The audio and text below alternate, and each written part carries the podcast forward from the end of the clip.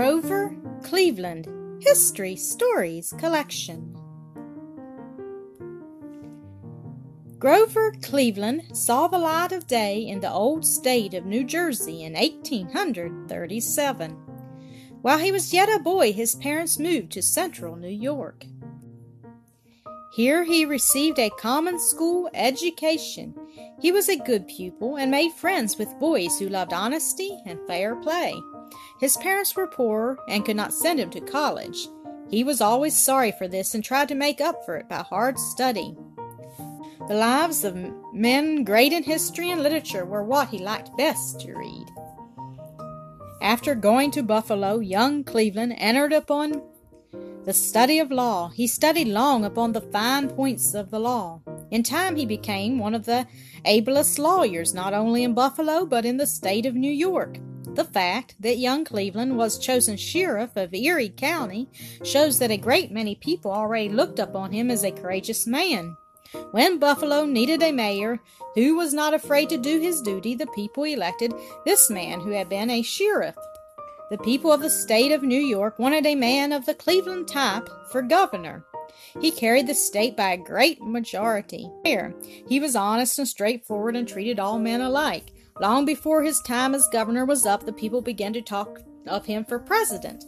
Cleveland ran against a widely known and popular man, James G. Blaine of Maine, but the Republicans split and Cleveland won. The Democrats were happy over the result, for this was the first time they had elected a president since 1856. The Republicans had kept a high tariff ever since the Civil War. The result was that our treasury at Washington was full of money.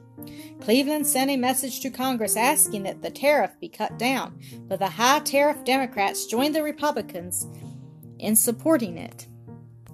Cleveland had made many enemies in his own party by refusing to appoint unfit men to office.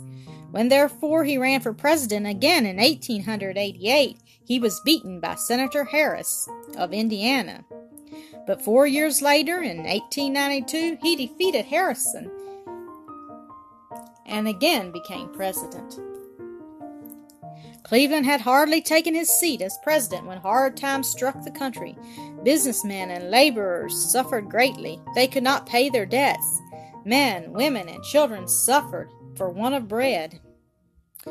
The, Pool, the Pullman Car Company of Chicago cut down the wages of its workmen. The men called a strike, which finally extended over half the states of the Union. Chicago was the center of the strike. Hundreds of cars were burned and lives were threatened. It was impossible to carry the United States mail or freight from one state to another. Grover Cleveland ordered United States soldiers to Chicago to keep the mails going and the freight running. This broke the back of the strike. Cleveland had shown how to settle strikes in a new way. Cleveland served twice as president, and after his second term of office, he moved to Princeton, New Jersey, the seat of Princeton University. Here he became famous for his lectures given before the student body.